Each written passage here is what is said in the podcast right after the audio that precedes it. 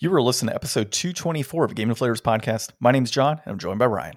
Hey, everybody, here at the Game Deflators podcast, we like to talk about games. We've recently picked up games we're currently playing, and we only have one speed in this week's Inflation Deflation Challenge.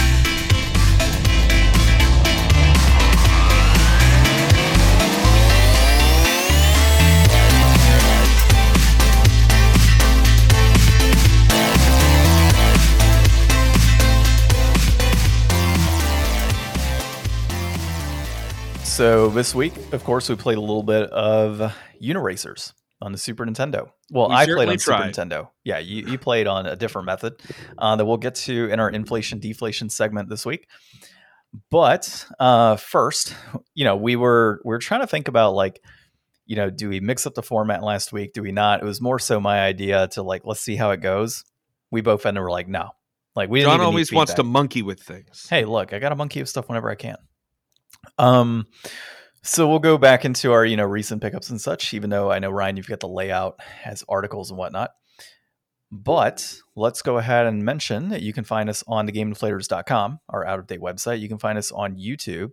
Uh, you can find us on facebook and instagram at the game deflators you can find us on twitter at game deflators and of course if you're listening to us on your podcast app right now leave us a five star review and leave a five star review on any other applications. Five yes, please. Yep, that was four. Five. There we go. okay. Recent pickups and currently playing. Uh let's see. PlayStation Plus games for the month of February. This was a pretty decent lineup this time. It actually although was. I kind Yeah. of uh, went circumvent around it a bit. Yeah, so uh Ollie Ollie Racer, whatever it was, or Ollie Boarding, I I don't know the name. It looked kind of dumb when it first was announced, but I'll take it for free. Uh Mafia, the like remastered collection or something, or whatever version it was. Don't know if I'll play it, but it's on there.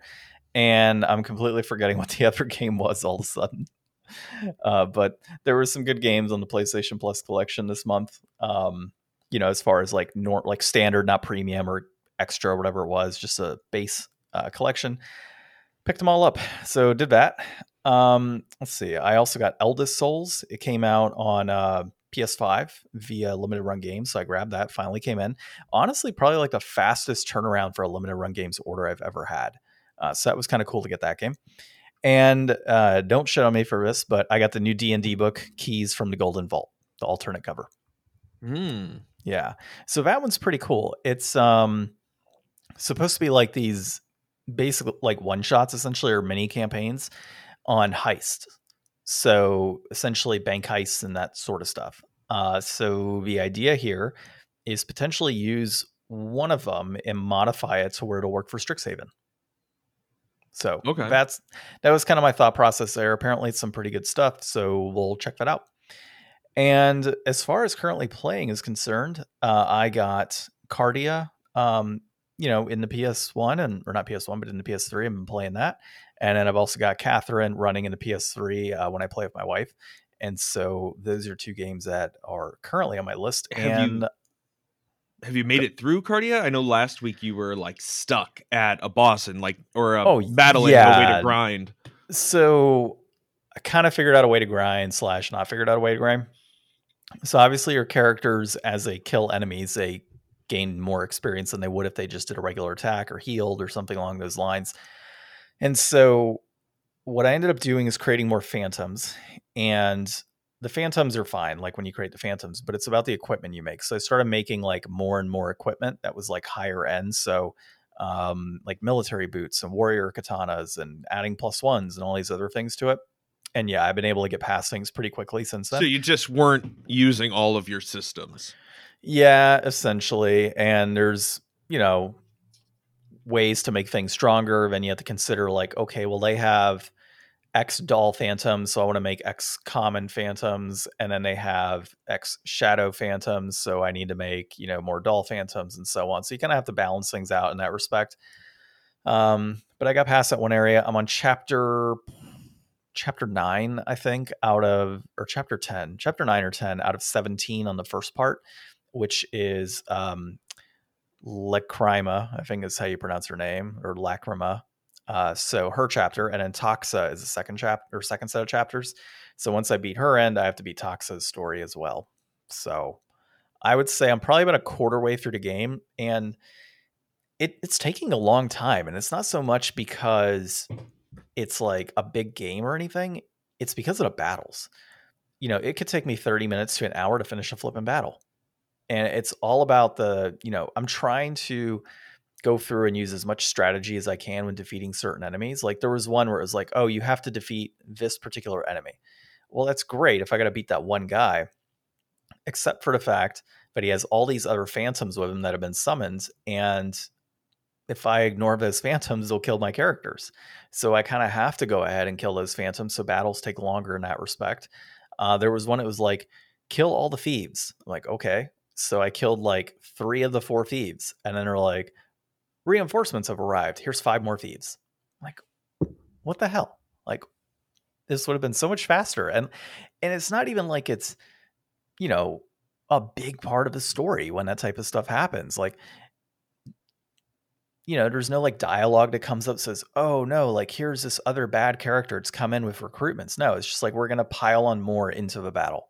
That's the only reason that's happening. You could easily get like the full blown experience if you limit me in say 15 minutes of battle and then more dialogue and story that's tied to it versus a 30 minute 40 minute battle that now i have to like trudge through just to get to like 15 minutes of dialogue like it's kind of annoying but you know i'm kind of liking the story for the most part i'm going to go through like the game facts page and like reread all the chapters and make sure i catch everything of like what's happening uh, but it's definitely interesting and um, you know it's not exactly my cup of tea. I'm starting to learn that I'm not as big of a fan of like, um, you know, strategic RPGs with that type of combat. I really like. It just takes know, longer than you'd like. You prefer just like a turn-based yeah. JRPG style. Yeah, exactly. Like I like the JRPG style of battle, turn-based specifically, where you know you're just like, okay, cool. There's this one big enemy that has ten thousand HP, and yeah, it's going to take me some time to whittle him down, but I know I'm going to beat him at some point in time. And just the ability to kind of flow with your characters differently. Like, okay, I got three characters, whereas this is, I could be running like 12 to 15 characters in a battle and like having to individually move them and then think of their attacks and an enemy having like 15 to 20 enemies that I like literally like up to 20 enemies. Yeah, strategy games are about getting into weeds with all that stuff. I've only played like Final Fantasy Tactics Advance. I think is like one of the only strategy games I've played. I, like, I might have played a couple, one, but that's that made good. for GBA, so it's really yeah. probably pared down to be more like you're saying, like probably more 15 to 20 minute than 20 to 30 minute battles.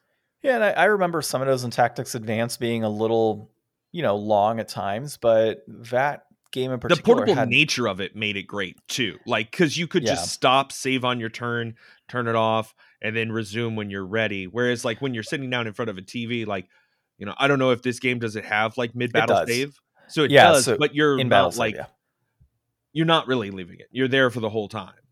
Like you're not going to stop yeah. at mid battle. You're going to get through that battle until you get to the next dialogue and then stop probably. Well, no. So actually last night I was playing a little bit and I haven't gotten to dialogue. I'm like towards the tail end of a battle and I was getting tired. I'm like, "Oh, that's right. I don't have to like force myself to finish this battle, go through all the dialogue. Like a couple days ago I was going through dialogue and I was falling asleep and there's no way for me to pause dialogue and save.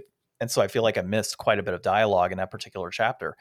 Um, whereas if I would have just like towards the end of a battle saved it and just been like done with it, you know, and just kind of come back the next day, I would have been fine. So last night I started feeling myself fall asleep, and I was like, oh, cool, I got two enemies left. Let me just save it right here, come back to it tomorrow night, and then I'll be fresh for the dialogue, go through that, go through a battle, maybe more dialogue, and kind of just go from there.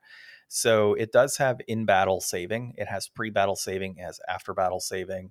Um, so all of that's kind of it leads you in the direction of like being able to have some flexibility. It's when you get to the dialogue that you can't save or do anything. There's no open world nature of it, no towns, none of that. So uh, you do kind of get screwed in that respect. Uh, but you know, overall, um, you know, if you were to compare it to something like Final Fantasy Tactics Advance on the GBA, I would 100% take Final Fantasy Tactics Advance over Cardia any day of the week, and a lot of that is because of the in battle dialogue that occurs um, because just the nature of like you do have like permakill, I think, in uh, Tactics Advance, but you have a lot of similar characters that come up, so you're not kind of like if one of your like characters, you know, dies, other than like a key character, it's fine, right? But in this case, if any of the characters die, even if they're minor, if you have a minor character die, it it's game over. You got to restart your battle. And so that kind of sucks. Like the permakill nature of this game is related to just the phantoms versus oh, I have this like number of characters I can kind of come across and different abilities and if they die it's fine, I'll just get more. This is like nope. If you're one of your, you know, minor characters dies, start over cuz they're, you know, really a big piece of the overall story even though they're not. Um so yeah. That's pretty much been it. And then Catherine, we God, with Catherine, we got to uh, we just finished the first boss battle. Is this like Catherine. the new one with the extra Catherine? No, this is the one on PS3. Oh, okay. Yeah. So uh, we've been playing on PS3. I got the collector's edition on that um, as part of a great gaming pickup of 2020. Are uh, you actually, doing good at it? I know it's a challenging puzzle game. Oh, it's a bitch, dude. Like um, the first like few levels are okay, cool, no problem. And then we got into like the first like Catherine fight uh, where the claws are chasing you and she's got a fork or something. She's trying to chase you down. And uh, yeah, that took us quite a while. Luckily, we kept hitting like an extra like couple lives throughout. So it's like, okay, two lives, we lost one, two lives, we lost one because we get far enough. Um, but at some point, my wife just was like, nope, you take it. Like, I'm, okay, so you guys were both on the sticks and then you switched over. Yeah. so like, stuff. Well, yeah. So she was, she went through it like probably 10, 12 times and was getting to like the same part I was uh, after I tried. And uh, it, it got to a point where she's like, so she's not like the best at puzzle games like this, or puzzle games, I should say. And, uh, you know, she, I, I am pretty good at games like this, but I was getting to a point where I was also getting stuck. So it was interesting because it gave her a chance to kind of sit back and watch it continue happening, like what was going on. And then she started saying, "Oh no, you got to go over there and move that block. You got to move that one."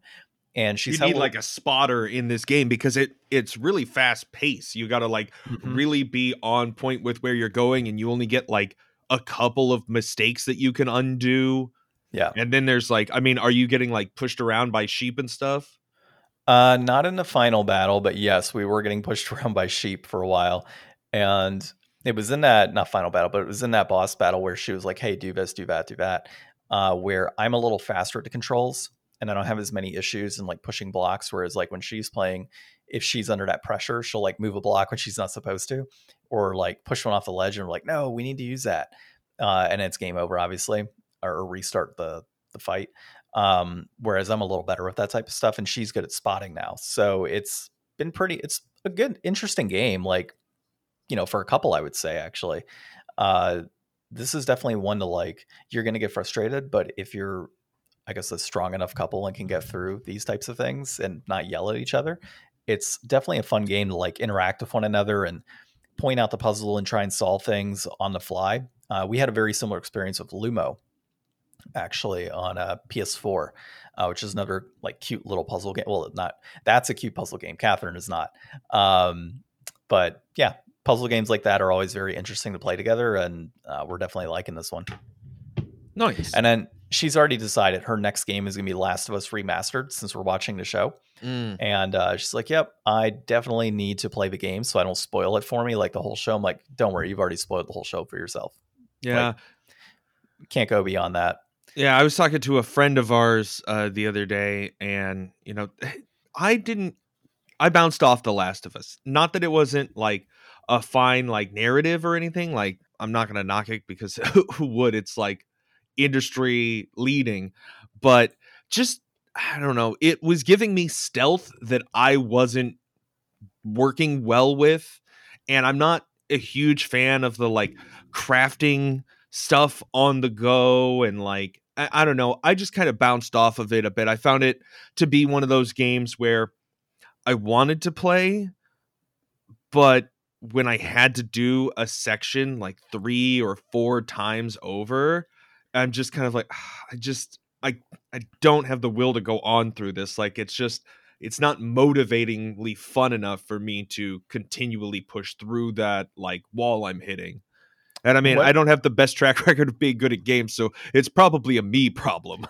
What difficulty did you play it on? Uh, you know, actually, back then I might have been like trying to play on hard or something. Nowadays, I just only play games on normal because I just want to see the end, hopefully, because that's usually the biggest barrier for me. Yeah, it depends on the game for me. Like sometimes I'll I'll put in hard mode just to put hard mode. Uh, otherwise, you know, normal for the most part. If I really want to get done with a game quick, I'll put easy. Like I'll play it. I'll play a normal game on hard mode, but I won't play a hard game on hard mode. Like I wouldn't play God of War on hard mode. That'd be probably too much for me. I'm a normal God of War mode player.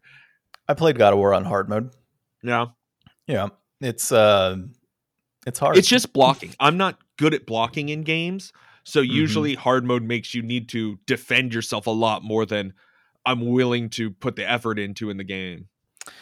Yeah, uh, it it definitely depends on the game, but games like God of War, hard mode is you know fine for me. It, it just takes a little bit, right? But then again, now nowadays I'm playing games like you know Dark Souls and Demon's Souls and everything else you could think of. That's going to be pretty difficult for the most part. Um, so games like God of War don't get as frustrating uh, when you have to deal with like constantly dying anyways in other games. So yeah. I mean, it's mostly in Dark Souls and stuff just about your reaction timing and how much of a window you need for like yourself because like your life is just like okay how many mistakes can you make and how good can your timing be and once you get the timing down you know you could play level 1 naked all the way through like the super people do like I mean, it's just all about getting that into your bones. Yeah, I would agree with you there. All right. Well, uh, how about yourself? Pickups so currently playing? A little story this week. Uh, some friends of mine started playing Borderlands 3. And I was like, you know what? I haven't played games with these friends in a while. Maybe I should do that. And they were like, oh, it's like multi platform. You can play with anybody now. I was like, sick.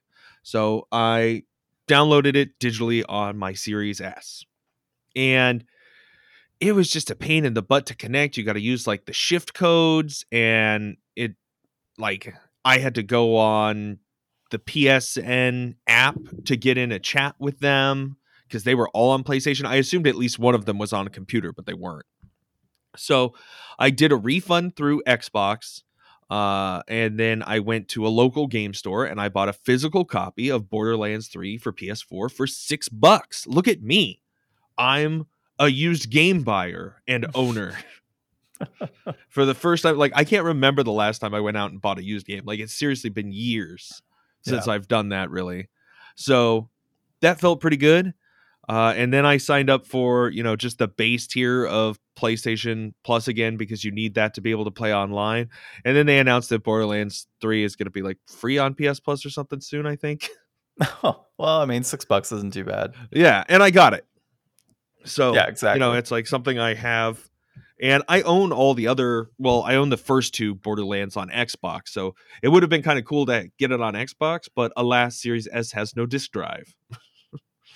yeah, good point. Good point. So that was just kind of a different thing for me, and you know, I looked it up online, and you know, it was about the going rate or so.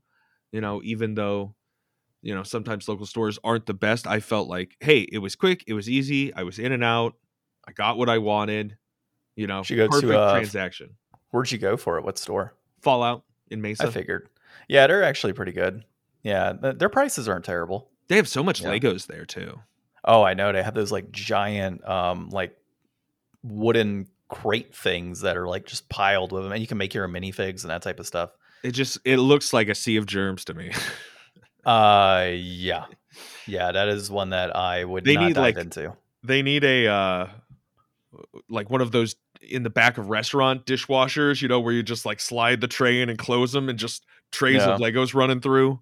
Or they just could run an entire like water system, or you could pan for Legos. That works too. just like shaking it. Pan for brick gold.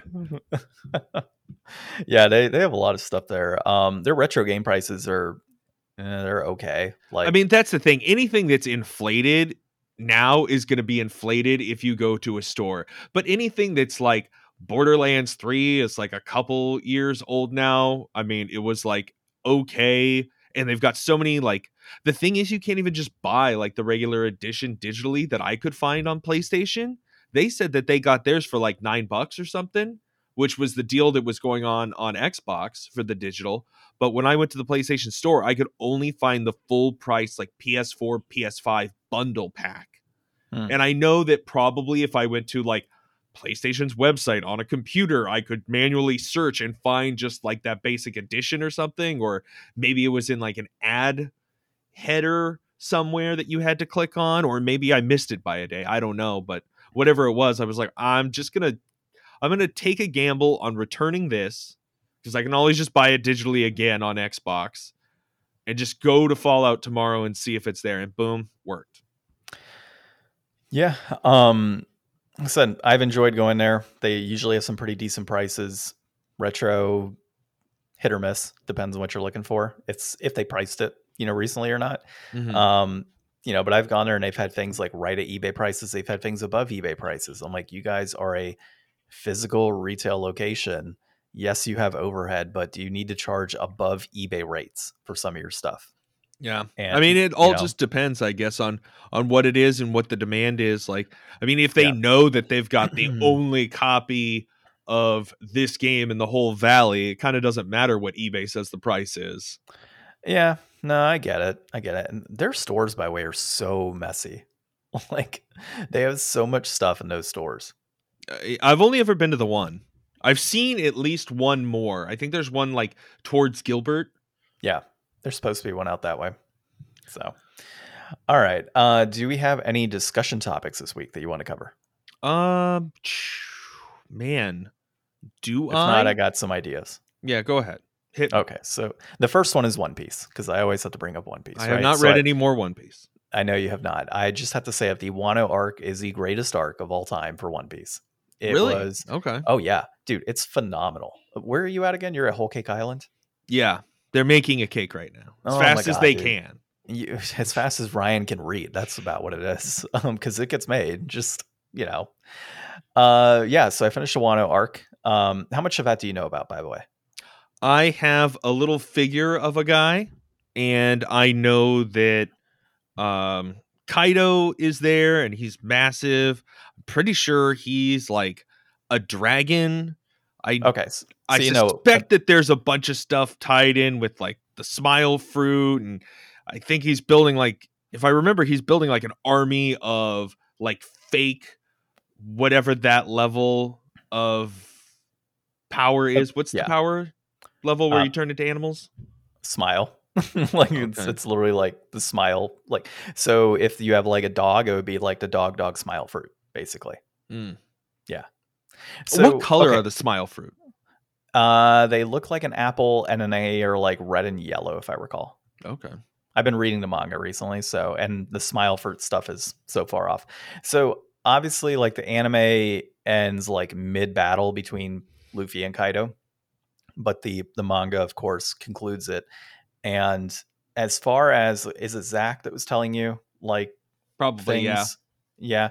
So yes, they do have a crap ton of things that are coming up now uh, within the manga where you're like, oh my god. And then like after this arc, uh, after the Wano arc, I started reading a little bit more, and they of course you know are going to different islands and such. And they get to this next island, and they just revealed something crazy, and I was like, no, this like, has to be probably possible. what Zach was telling me about at one point. I I assume it's all got to be like poneglyph stuff.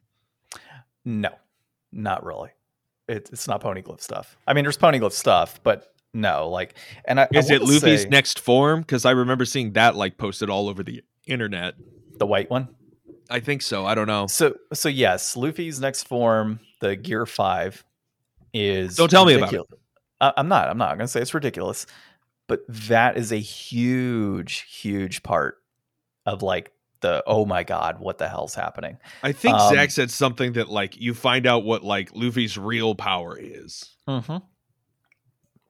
Yeah, and it's not what you really thought it was this whole time. No, and then when they reveal like the true nature and kind of dig into details on it, you're just like, holy crap! Like this just opens up everything.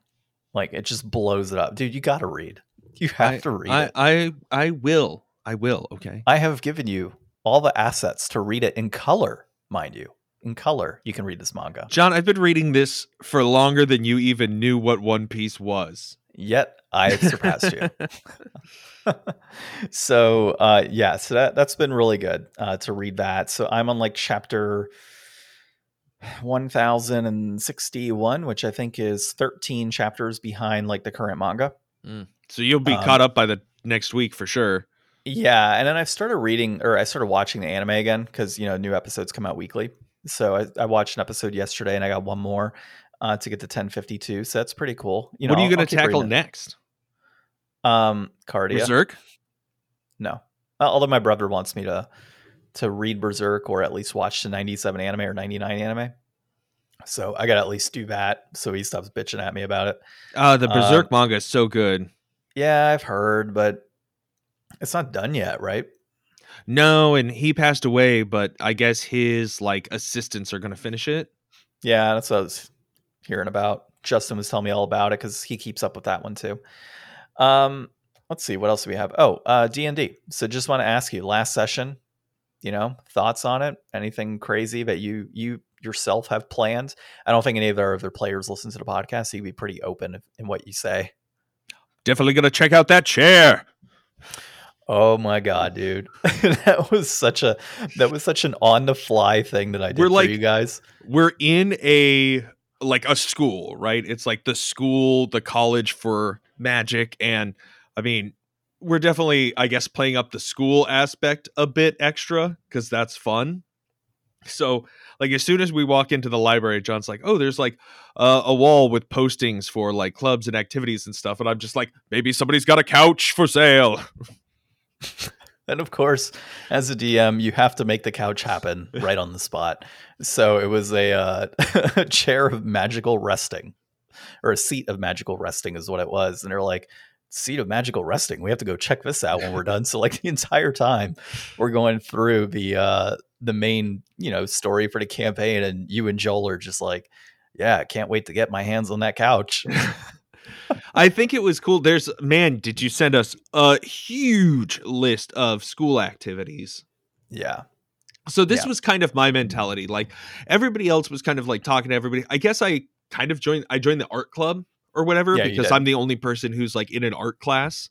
Mm-hmm. Um but I kind of want to just like take my time because it's like this is only our first semester. We're gonna have multiple years, so it's like I don't necessarily want to go get like two jobs and a class and stuff because I just I don't really think that that's what I would do or what my character would really want to do in that circumstance. Steven.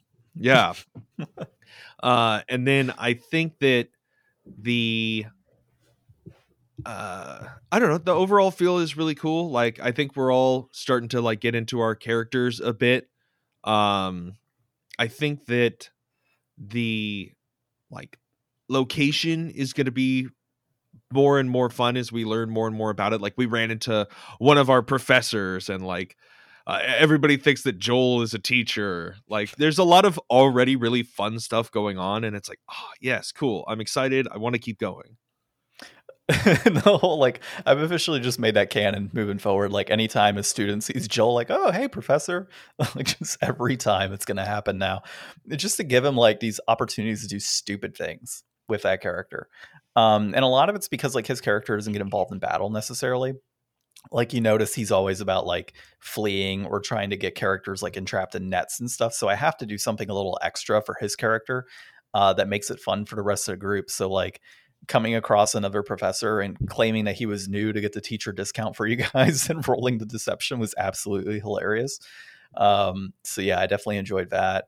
Uh, and then of course that battle was pretty fun for the most part. I ended up having to amp that one up because I figured you guys are not new D and D players, and obviously when the when they have these level one battles, those battles are set for like, um, you know, new characters, obviously, right, or, or new players that are like getting level one, and so I ended up amping up that mimic a little bit. Like it, the game tells you, oh, it has 30 HP and it has disadvantage on attacks. Mm, no, not in this battle. It had I like mean, it didn't even really do much, anyways. No, no, I know. But imagine if I would have gone with what the book said. The book was like disadvantage on attacks and 30 HP. You guys would have killed it within like one turn. Yeah. So I ended up going like 54 HP and it did not have disadvantage on its attacks. Um, and it worked out well because I was rolling like shit the whole time. Um, but this this campaign does have a lot of like you know backups like you know like when you tpk'd us the first time we played d&d you had to make a backup right? Like this campaign already presets like if your party tpks this is what could happen type of situation. To the infirmary. So yeah exactly. So i'm like not afraid to like kill you guys off in battle uh, because i know that you know you're gonna come back in some respect. Uh but yeah there's some funny things uh overall um that are gonna happen in this campaign and just haven't yet uh so that'll be pretty cool um, and then of course I, I got to look at what I'm building for next week, but I'm already thinking about like long term story wise, like what's going to happen with you all, and kind of how does like how to intertwine what the book has, but also what I have in mind to build up to that point and make it a little more interesting. So we'll see. We'll see how it goes. All right, let's talk uh, articles and what's kind of happening in the news. So, gamers are having a hard time finding Metroid Prime remastered physical copies. Uh, so, we'll talk about that with uh, Alex Osorino of Game Rant. Uh, the other thing we're going to talk about is Miyamoto saying that Nintendo is always working on Mario, but isn't ready for the next game reveal just yet. That's Liam Doolan at Nintendo Life. Uh, this will be a short one for us to kind of just touch base on, but uh, China is likely to approve the uh, Activision Microsoft acquisition situation going on. Uh, that's Trey uh, Griffith at Game Rant. And then Ukraine wants Valve, Microsoft, and Sony to stop selling Atomic Heart in the country. And that is Andy Chalk, a PC gamer that we're going to cover. Uh, so the first one here is Metroid Prime physical copies. And I've got a whole rant for you, Ryan, on this one. So I am it's driving me absolutely insane. So I'm on all these different Facebook groups, right, for video games. I, I, share a podcast on there. I look for new topics. I look at what people are selling, what they've picked up, you know, just general stuff to kind of get feedback from the community and see what's going on. And what's really kind of ridiculous, and we kind of know this, right? And we've talked about it, is the whole idea that like anything Nintendo creates is gold. And if you hold on to it for 30 years, you're going to make $20 type of situation. Like if you think about like all these N64 games and how pricey they are, like you know, Mario Kart being $45, for example. That's a normal game price. Like if you bought that game five years ago for $35, congrats, you made a whole $10 because you kept it. Or if you have a sealed copy, good for you. Obviously, you've kept a sealed copy of Mario Kart 64. But there's people nowadays that think, oh, if I have a sealed copy of Metroid Prime remastered, that that game in 10 years is going to be worth a boatload of money. I got news for you. It's not. Nintendo's released over 100, 100 million Nintendo Switch consoles, or, or actually sold that many. And there's going to be millions of copies of this game released, right? A sealed copy 10 years from now is not going to be worth more than, I don't know, maybe 100 bucks. So you're looking at a 10 year investment to make what, $50? and then yeah. tax and shipping and everything else tied to it. It's absolutely ridiculous. So now you've got this apparent shortage of games because of scalpers, which, yes, there are scalpers selling the game. That's we've seen that happen time and time again. You know why they're doing that? Because all of the collectors out there and all of the Nintendo rabid fanboys are buying up as many copies of a game as they can, thinking it's going to be this crazy collectible game worth tons and tons of money a number of years from now. It's a remaster. It's a remake. The yeah, original exactly. is the one that would be worth money. I would think so. But I mean, a remaster to graphics are pretty good from what I've heard. Point being, though, is if you don't have this rabid mentality of I need to buy this Nintendo game because it's going to be worth money at some point, or I have fear of missing out on grabbing a copy of this game that's going to have millions of copies released, that's the issue. And that's why scalpers continue to do what they're doing. If you don't show as much interest, if you don't try to get every single game sealed and collect it and make it this instant collectible in your mind, well, then what are scalpers going to target? The only reason Actually, they're targeting these games is because you're actively going crazy for them. That's the only reason scalpers are involved in any capacity whatsoever. It's because of that rabid nature. Like you don't see this with PlayStation 4 releases. Well, so like I just pulled this up Metroid Prime on GameCube complete price is 35 bucks. Yeah. So, so buy it on like, GameCube and play it on your Wii. But I mean, like, isn't that like I would have assumed, you know, with the big boom in prices, especially for like GameCube and stuff, is starting to get up there now. Like, I would have thought that that would be higher, but that's still less than this new remaster version. And I would always assume that like the legacy version would be the one that's you know, in less print or harder to find or just the original and thus have more value to it because like it's got a manual and stuff. It plays on the GameCube, like a little Switch cartridge that you can just download digitally and doesn't come with like a manual or anything just inherently seems less valuable even though it's like a modern remake of the product. Yeah, well that too. You have digital sales that are encompassing a lot of this as well. So does eh, it drives me crazy. I'm like, uh, there was a page here today where somebody's like, "Oh, I bought like the collector's edition, and then I bought one to play, and then I have one that I'm sealing." I'm like, or keeping sealed. Like, imagine buying three copies of a game because you think that one day your one copy is going to be worth hundreds upon hundreds of dollars when realistically it's not. I mean, we all and, bought two copies of Mario uh 3D All Stars. You see, eventually one, returned yours, but that's only up ten dollars now. Yeah, exactly. The game came out what 50 bucks and now it's going for like 65, 70 yeah. Like 2 years later. And it's not like that game's going to go for crazy cr- prices later on because it's been released on so many different, you know, there's so many variations of it. You can get 64 on the DS, you can buy it on the Switch obviously. You can get uh, Galaxy on the Wii and play it on your Wii U if you really need to. Like there's digital copies of everything nowadays. So, you know, it's a totally different era of gaming and a totally different era of collecting. Like great. You kind of wish that you had the hindsight back then to keep your Earthbound sealed and your other games sealed, think like thinking they would be rare, and some people did. But that was back then. Like we didn't. Well, there's still random today. stuff. Like Devil's Third isn't that old. No, but and those are like legitimately rare games. Like there are situations where you have legitimately rare games, but things like, you know, oh, I have a complete in box copy of Mario Duck Hunt. Who cares? Like millions of copies released or I have a sealed copy of Breath of the Wild on Wii U. I do. Do I do I care about selling it down the road? No. Like in fact, I'll probably open it on my Wii U at some point. Um, it just it drives me crazy. And then of course, when you catch people, and there was a guy the other day where he had mentioned that he bought two copies of a game, right? And I was like, so a question for you. Why do you need two copies? He's like, oh, well, I like to collect it. I was like, well, why does it matter if you have a sealed copy then? So you plan on selling it, is what you're saying. Like you plan on selling it five, ten years from now. No, I don't plan on selling it. So then why did you buy two copies of the game? Like if you you're if it's like just your, for your you, nature, if it's just for you, then you don't need it sealed. It's Maybe it's so he can give one to somebody eventually. No, the guy was like, "It's for my collection." Okay, well, you don't need a sealed copy for your collection. Yeah, like, you don't need to buy two copies of every single game for your collection and that's one of the like it's i only see this with nintendo fans by the way. I i never see this with like playstation xbox fans where oh i have to keep my game sealed. Like baffles me dude. Just well, absolutely baffling. i think people just have that mentality because you know nintendo games used to come in a cardboard box. Like I, the yeah. the keeping of the cardboard box is what makes that exceptional because there was nothing in the world prompting you to do so. Like the fact that you had the foresight to do that, keep it in good condition, keep the manuals and everything together, like that forethought and giving somebody else that experience, that's why you pay more for complete inbox for something that you just can't get.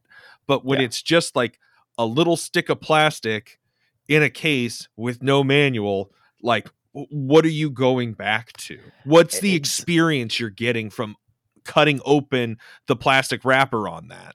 Yeah, exactly. And then, you know, and that's one of the reasons I love our friends over at Premium Edition Games so much, right? Yes. Like their whole concept of, you know, oh, you want a complete version of this game?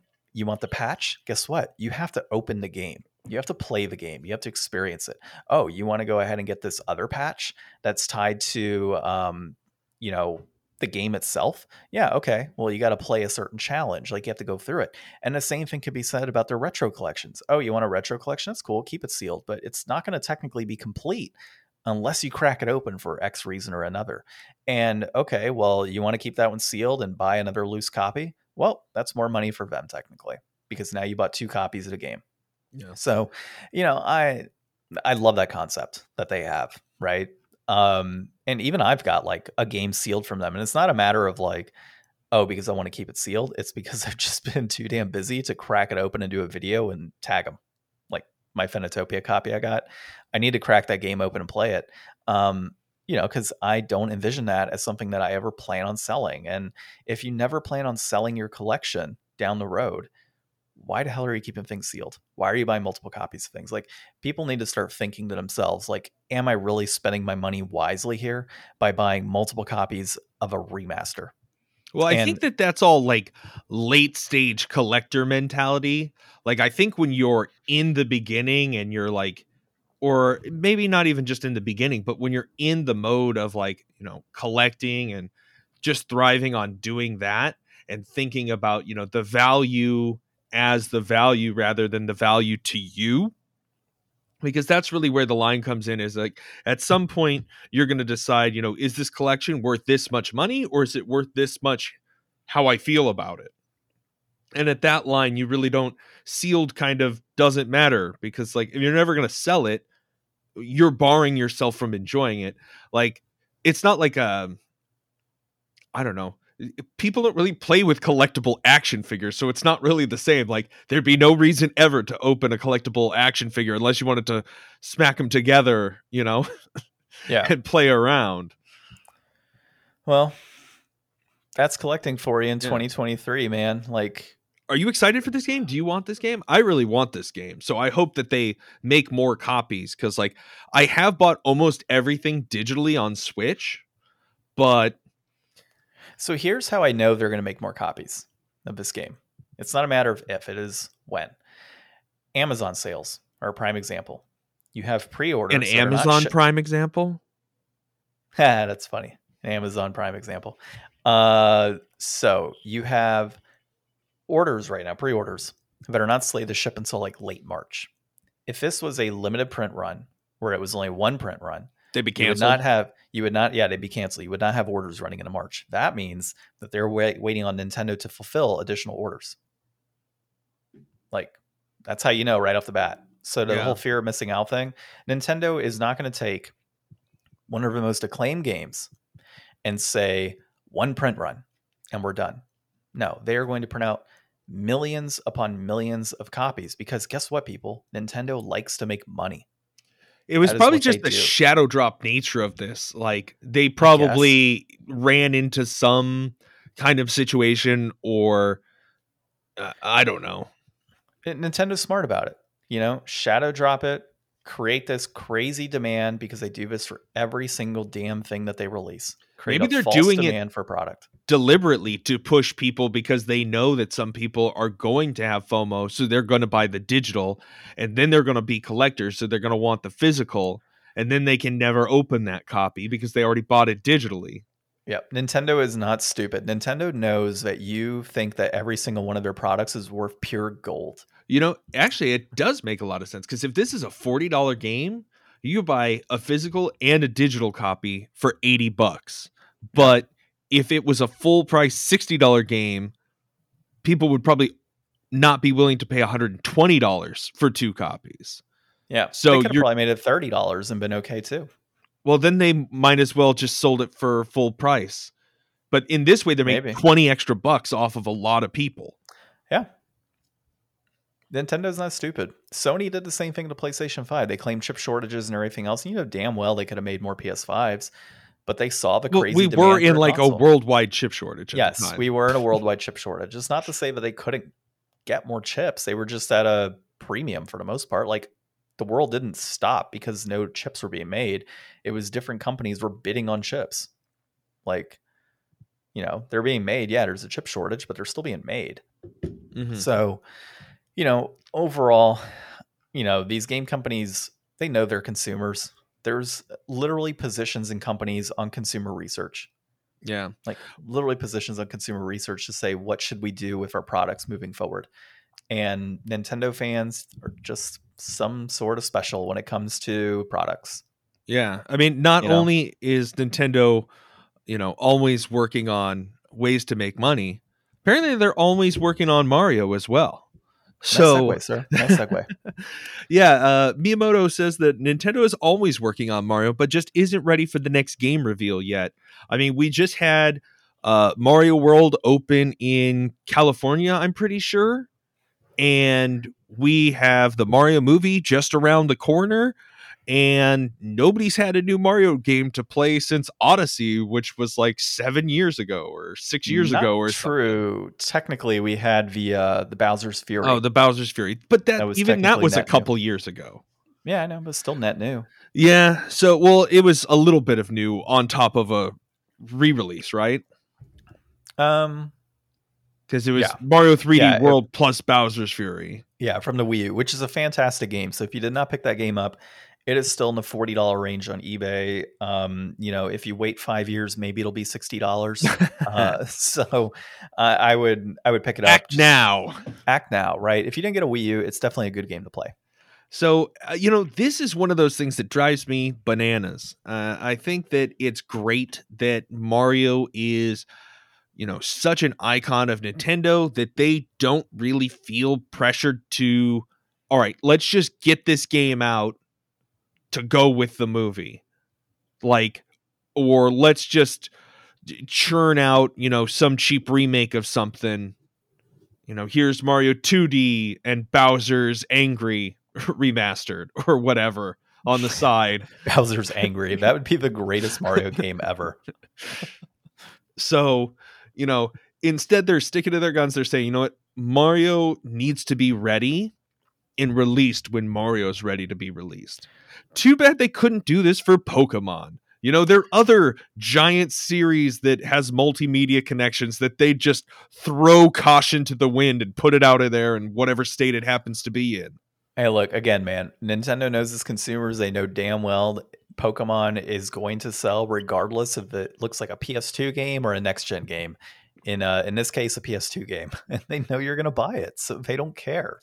Uh, look, just to go back to the other thing, use your head, people. Like, let them know with your dollar, you know, if they should continue certain practices. Pokemon is a prime example. Remakes and remasters and all these other things are prime example. Collector's editions are a prime example. Like, be smart about it. And as a community, I don't know, maybe join up and not buy certain products or like 10 of one That doesn't work. It doesn't work. and that's the reason that we're in this situation. Like, I, I really don't have anything against Nintendo fans, but it's just, this is just so prevalent on the Nintendo community and not in other communities, I feel. I never had this issue on PlayStation or, or really PlayStation, right? And PC, you don't even have this issue. You get collector's editions right now for games on PC, but now for years. Um, they just don't care Yeah. Um, Plus, they got they got to spend too much money on graphics cards. Uh, Yeah, that too. when you got to spend like six to eight hundred dollars on a graphics card, yeah, you don't care about collectibles. Um, What's the last So- Mario game you played? uh, Odyssey, actually, I Odyssey.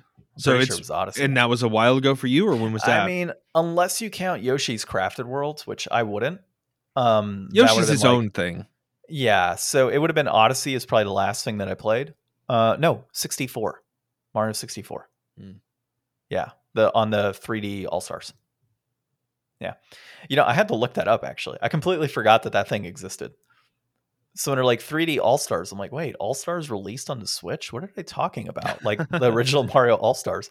And I looked it up. I'm like, oh yeah, that's right. I forgot that those three games came out as 3D All Stars. because they stopped it. They only did the limited release of it. I think that that was before the Bowser's Fury game, or was that the most recent Mario release?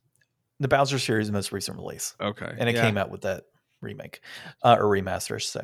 I'm always remaster, excited for a Mario game. Like I don't even. I mean, I've talked about it on the podcast. I played Odyssey for my New Games resolution last year. I'm not the biggest Mario person. I'm really not, and I'm always excited to see what's new with him because I like the enthusiasm that other people get. Like I love watching the completionist complete Mario game or something like that. Somebody who is really into it and gets that full experience. And you know, it, even though it's not my genre, he's an icon and I just can't help but love the plumber anyways. Yeah, I mean it's definitely one of my favorite genres in general, and um, you know I love Mario games. It always seems stuff. like it it puts the stamp on like the new you know where games are going because like Nintendo doesn't necessarily push like the graphical boundaries but they push kind of like that feeling in me of like you know I guess it just comes from like establishing like you know, here's 3D with Mario 64. And then like with um I guess Sunshine was like more of like a it wasn't open world at all. It was like a level based Mario game, but it had like these big like open zone areas and there was just so much more like freedom and ability to do things. Like I felt like games were really starting to open up into a lot more that, you know, was involved with them. Yeah. I, I don't know. Mario's just always been there. So I, I do want to note though, I, I might be wrong on this, but I'm fairly certain they really haven't had like multiple net new Mario releases since like the NES on the same console. And what I mean by that is you had, you know, Mario Bros. 1, 2, and 3, right? And then Lost Levels, I guess, if you want to count that. But then when you look at the Super Nintendo, you had Super Mario World, and then like All Stars is a re release of everything. Right? I mean, are you counting Yoshi's Island there? No, I'm okay. not counting Yoshi's Island because it's primarily Yoshi. So you might have had things like Super Mario RPG, right? But do you count that? Not really, because it's not a platformer style. If you look at the N64, you had Super Mario 64. But what else did you have? You had Paper Mario, which is totally different. You had Mario Tennis, totally different. You know, um, looking at the GameCube, you had Sunshine, but then what else did you have there? You had like Galaxy, Galaxy Two. Yeah, okay, yeah. So you had Galaxy and Galaxy Two on the Wii, right? Oh, Galaxy got, 2 was oh yeah, that was on the Wii. Damn, you're right. It was just uh Sunshine. Yeah. So it it's almost like and I guess the Wii U technically had a number of first party Mario game like you had Super Mario uh Lands on there and then you had the new Super Mario Bros. U and then Super Luigi U and all that. So you did have some multiple releases there, but when you kind of think but like even the Super Mario Land, I want to say it was on the 3DS and then that was kind of like another version of it in a sense on the Wii U. Like that's how it felt to me because I played both. Um, they're very close together in terms of like the gameplay and what you were actually doing. Yeah. So yeah. I don't know. It seems like Nintendo does one, maybe two releases. Yeah, you're you right. Know, and console. everything else is sports and Smash yeah. and racing. Yep. So I can honestly see this whole comments of like we're always working on Mario, but it isn't ready for the next game reveal yet. Being like we're going to reveal a new Mario game when we reveal the new Switch. Like it's so late in the Switch's life cycle. Why would you release another Mario game right now? It's not needed. Um, if you want something to sell your next console, then the new Mario game needs to come out on that next console. It's as simple as that. So I don't. We're not going to get another Mario game on a Switch. Uh, I definitely think it'll be on the next console, and that would be you know, I think we put in our guesses as like spring 2024 or fall 2023. You don't think they make it like a dual release? No. You know, I don't think they need to. You know, like they did that on the Wii U because the Wii U didn't sell that well. I don't eh, the, the Switch sold like crazy. Yeah, but if you put it on the Switch versus on the Switch 2 people, only then you're going to get gonna... you're only going to be able to sell it to the people on the Switch too. Whereas yeah. on the Switch, you have millions of people that might never buy another video game console again, but well, yeah, still like have a Switch. Well, you know, and Nintendo may run into the same issue they did last time, unless there's backwards compatibility, which this I think it'll be... be easy. Like, I mean, the 3DS and the 2DS, like all they had was that little thing sticking off to the side on the cart you know, so that it wouldn't fit into the old Switch. I think it's very possible this next console could very much end up like the Wii U was to the Wii. Let's hope not. Uh, let's hope not, but it could. I mean, think about it. Millions of consoles sold. Next console comes out, backwards compatibility, a little different, but not so much. Well, there's not going to be a pandemic, so it's automatically going to sell less. Yeah.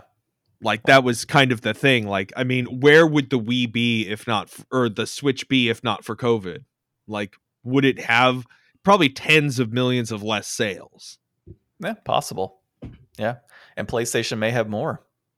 You know, at that point, because yeah. Nintendo already had a lot of uh, availability for its console during the pandemic in general, compared to the other uh, makers. All right, let's dive into our next thing here, which is uh, I was my favorite. Speak, speaking of pandemics, no, I'm just kidding. Uh, so China is likely to approve Microsoft Activision acquisition. I said that right for the first time. Um, so basically, I mean, we can be really quick on this, right? Like we're obviously seeing these different regular regulators in different countries or regulators, I guess would be the correct term, in all these different countries that are looking to approve or not approve this acquisition. Uh, China is likely to approve it, which would be um, an interesting move given their history with uh, Blizzard uh, in years past. But I also think this is more like a, you know, a smack to the U.S. and a smack to the West in general, going political on it. In that, oh, you guys are not looking to move forward with an American-based company and an acquisition and you're looking to sue them and everything else, well, hey, look, we're going to go ahead and let it go through. Um, and you're going to have egg on your face with American consumers as well as just an American company. And we'll hope to do more business with them in the future. So, you know, I, I think there's some political, there's not think, there are political ties to this acquisition and it will eventually close despite the fact that it does not look like it will, it will eventually close because backdoor deals are going to be made and you're going to have different things that are going to come into fruition on the back end that we're not privy to that are going to allow it to go through with these different regulators. I keep That's wondering in this article is it was just a few weeks ago I think that we were talking about how Blizzard pulled out of China. Like they closed down all their games and stuff and they like toppled some statue like outside of the Blizzard building. So that all just happened recently. So, you know, they're going to approve this deal. I wonder if that's going to give them inroads possibly back into China. Like maybe now that Blizzard will be owned by a different entity, maybe it's time to go in, renegotiate those contracts and and see what happens from there. Although I know a lot of it was like they were really, you know, cribbing the style from WoW for some new game coming out just pretty blatantly. So, I mean, they're still going to have that Chinese competitor there, but will that change things? You know, will their easy approval of this deal make Microsoft be like, "Hey, China, you know, how would you feel about some new Blizzard or some Call of Duty?" Well, there's kickbacks, right? Or there might be something along the lines of like, "Hey, you want to go ahead and sell your games in China? Well, uh, we're going to need you to do something for us. You know, uh, we need you to limit the amount of marketing that you're going to do in the country or you need to help push some of our other games you know or with distribution. I mean there's there's so much that could happen on the back end that we don't know about that allows these deals to go through. And then you have companies like chile for example who already let the deal go through. That was they months made, ago that we talked yeah, yeah. about that and we were like oh well i guess chile approved it. Yeah and now so it's like, like they're also being sued by the ftc yeah so they can you know and it's not necessarily that chile is um you know, doing it because oh, like a slap to the U.S. I think it's more so Chile doing it for economic gain in the country than anything else. You know, you know, maybe there's possibility of like, oh, well, we want you to open up a plant in Chile to help manufacture your discs. I don't. Know. There's so much crap that could happen on the back end. That could be part of it. China. You know, oh well, we want you guys to open up a factory. We'll allow you to sell your games here, but you need to open up a factory for manufacturing here. It's Microsoft, right? Like, there's so much that can happen on the back end that's not even tied to video games that allows these things to go through. So I guess that's why there needs to be so much regulation and oversight and approvals to make sure that this is really what's most equitable for the most and not necessarily just to enable deals and stuff. Yeah, like dude, the FTC does not give a shit about the average gamer. Yeah. Like that's not why they're suing Microsoft. It's not because oh Microsoft's going to have too much competition or PlayStation is not going to have Call of Duty. It's what can we get out of Microsoft? Yeah. That's all it is. It's not it has nothing to do with gamers. So well, all right. Speaking of getting things out of Microsoft uh, and yeah. Valve and Sony, uh, Ukraine wants them to all stop selling Atomic Heart. Have you seen much of the reviews and stuff for Atomic Heart this week? I reactions? haven't. I had heard like mixed reactions for it's it. It's kind of all over. Yeah, like the big thing here is it's a Russian-based developer, and there's apparently ties to the Russian government, and so Ukraine is totally against like sales or wants sales out of their country because they feel that money generated by this company is going to line the pockets of the Russian government, which in turn is going to be used to fight the war against Ukraine.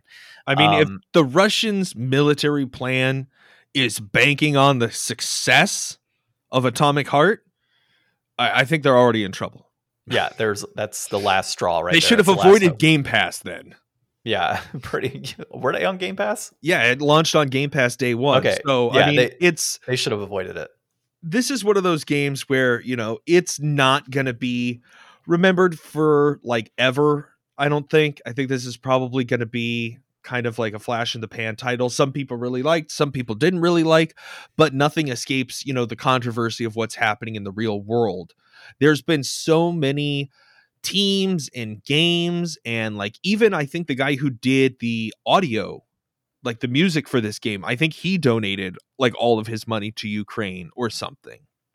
So, you know, the support for Ukraine has been so huge and you know certainly you know russian studios have made um you know statements you know they said that they're you know very you know pro peace and anti human violence but you know the, they haven't called out the war though well the conditions could be that you know because they are owned by certain interests that could be it. You know, all right, you guys are all traitors, you know, and that's not treated the same in every country. So, you know, for them to not be speaking out isn't necessarily a condemnation uh you know or necessarily you know just like acceptance either you know they could just be in a tight situation and so like i feel for those devs. I mean this game was in development long long before any of this stuff happened you know, and they've had to certainly make accommodations the way that any studio ha- had during you know pandemic and overcoming all of those challenges. So it it sucks for them to just be on the wrong side of a border in this situation but i don't know I, i'm just never pro like censorship from a government and, you know, if they want to discourage sales in their own country, I guess that's fine. But I don't think that they should necessarily be trying to like stop this from being sold everywhere. Like they say limit. I don't know what limit means. Like, sorry, we've sold 10 copies today. No more. Well, here's the thing. Like, I'm with you on the no censorship aspect. You know, it, it's not needed. And, you know, people need to start considering like, the dev on the other end, like you said, they may be completely against this war. They can't speak out about it. Like automatically, I'm not going to say like the S word here of, you know, jumping out of places. Um, but that is an automatic that situation. Right. And I, I didn't say it because obviously I don't want it to get flagged through like Apple or something. But, you know, that's really the situation there, you know, or arrest and your family going through, you know, additional hardships basically because you decide to speak out and that's just what it is in that country right? And well, and i doubt you know they've got it any better than devs here like how many devs do you know here that are you know not I, hold on what am i trying to say? Like they're probably not super well paid or super well appreciated. They're under this, you know, pretty steep regime of pressure from above, you know, to just perform like devs in any game. So it's like they worked really hard to do all this and they just kind of get punished for it. Yeah.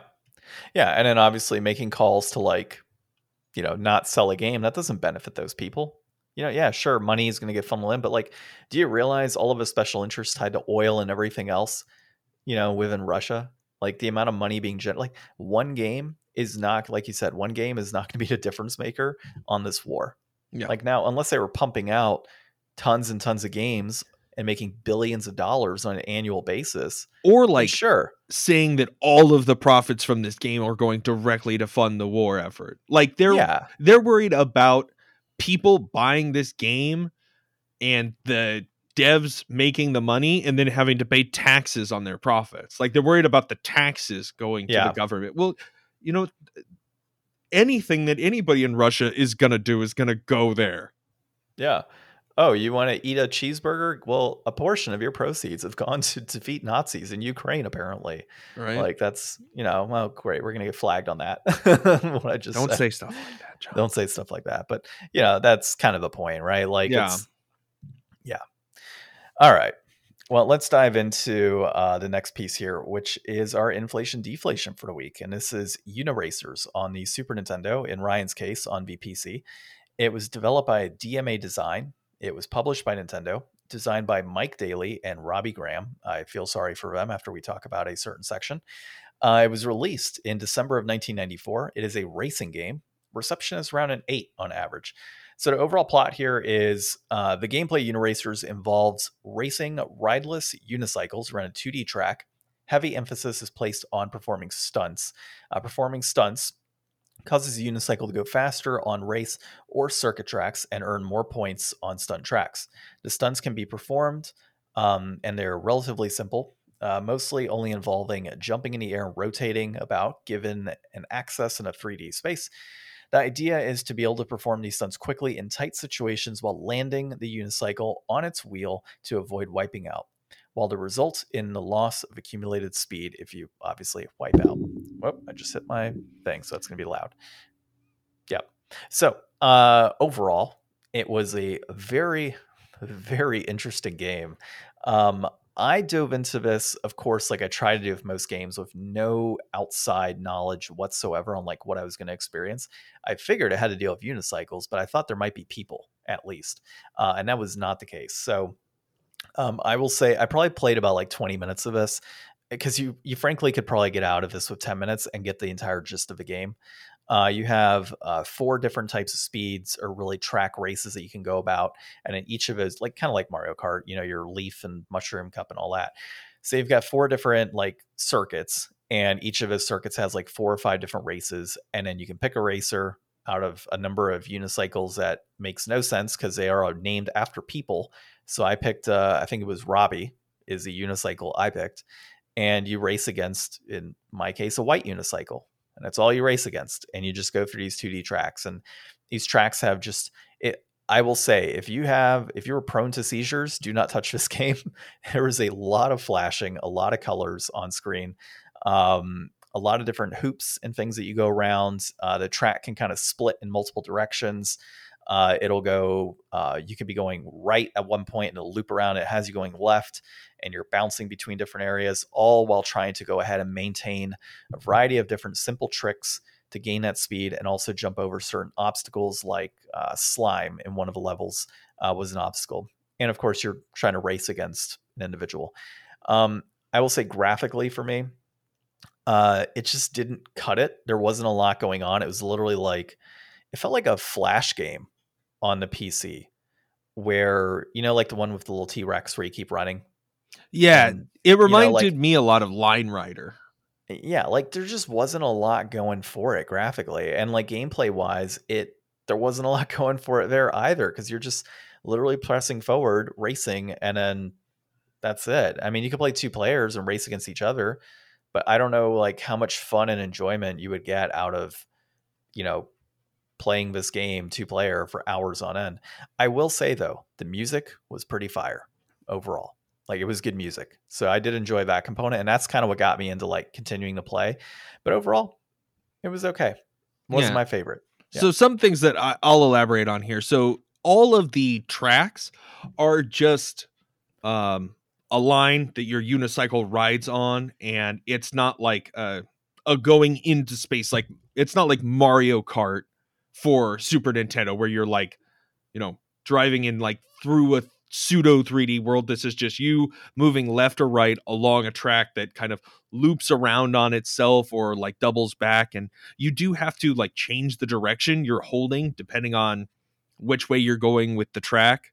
Uh, as you jump and perform tricks, you gain speed boosts, which is how you can kind of control your, I, I don't know, how fast you're going, sort of.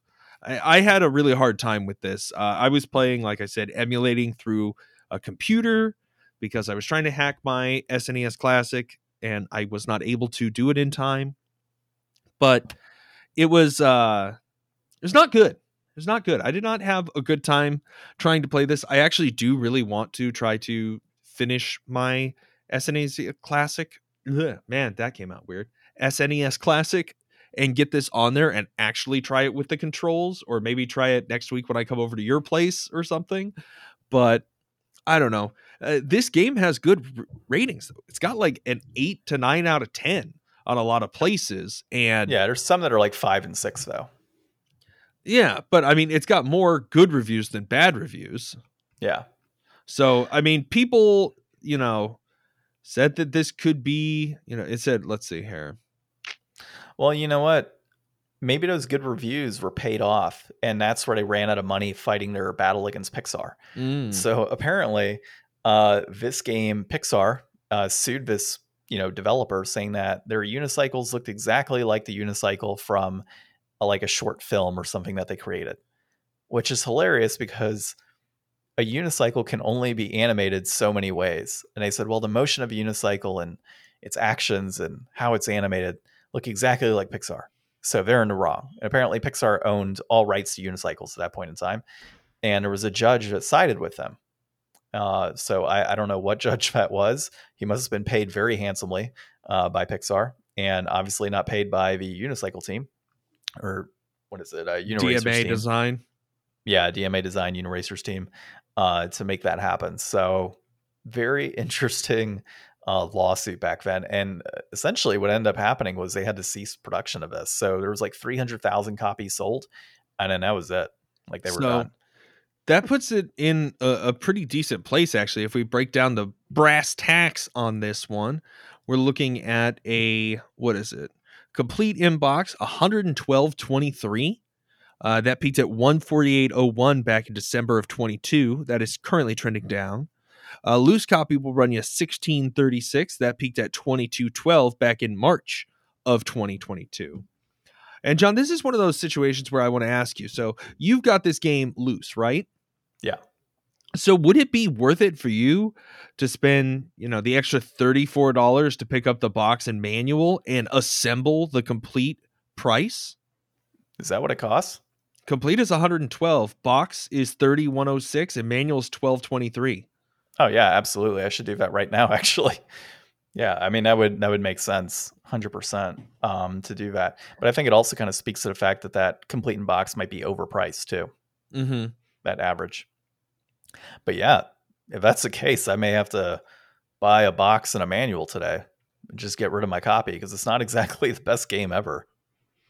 Yeah, I think that, you know, with the limited release of this game, the interesting backstory of being sued by Pixar, like this game has some stuff involved with it. Like some games are just, you know, hey, this was like a trash game, whatever. Nobody really has much to say about it. But like something like this that has like, I don't know, just a smidge of controversy, just like a very limited. I mean, I don't know how very 300,000 copies is, but you know, it's not it's not a whole lot in the grand scheme of there's billions of us on the planet.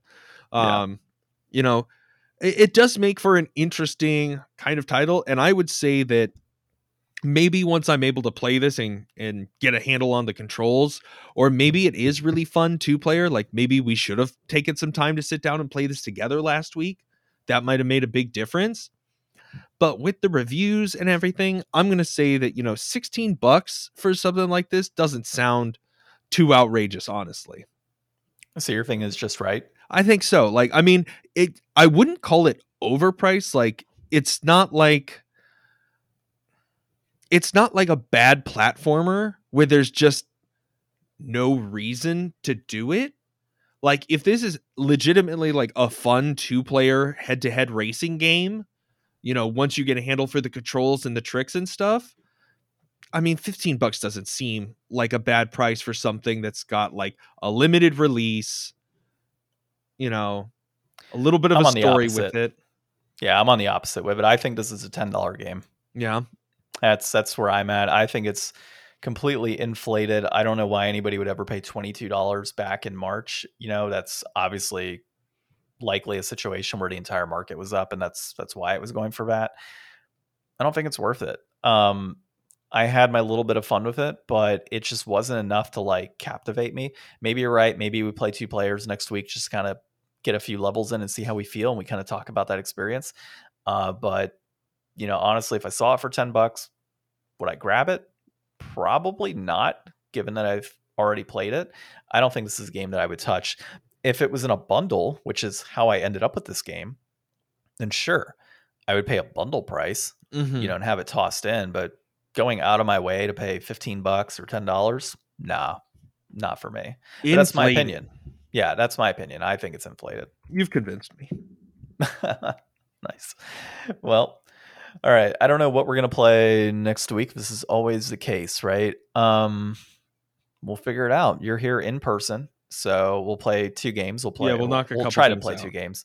Yeah, we'll figure it all out. But um, kind of feeling honestly, I'm kind of feeling Eldest Souls on the PS5. Okay. To give that a shot, you know, since I just got that. Okay. Uh, that might be a, that might be a pretty cool one to check out. So we'll see. We'll see what we got. Or Stray. Could pop in Stray as well. That yeah. is an option. Yeah. Double PS5. Right. That would be pretty cool. We haven't done that before. Actually, yeah. we haven't. We've only reviewed one PS5 game so far. What was it? Oddworld. Oddworld. Yeah. So all right. Well, this has been episode 224 of Game Deflators podcast. My name is John. I'm Ryan.